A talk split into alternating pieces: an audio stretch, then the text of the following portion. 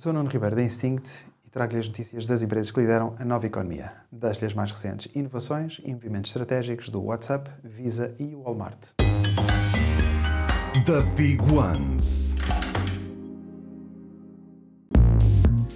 Depois das transferências de dinheiro entre amigos, o WhatsApp disponibiliza agora no Brasil os pagamentos a empresas, diretamente através de mensagens.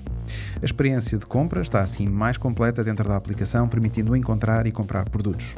Para a meta, a aposta é que as empresas investam mais em anúncios no Instagram e no Facebook que direcionam para as suas lojas no WhatsApp. O mercado brasileiro é muito relevante para o WhatsApp, pois tem mais de 5 milhões de empresas brasileiras que utilizam já o WhatsApp para vender produtos e 99% dos smartphones no Brasil têm o WhatsApp instalado. Ainda não há datas para quando estas funcionalidades estarão disponíveis em mais países.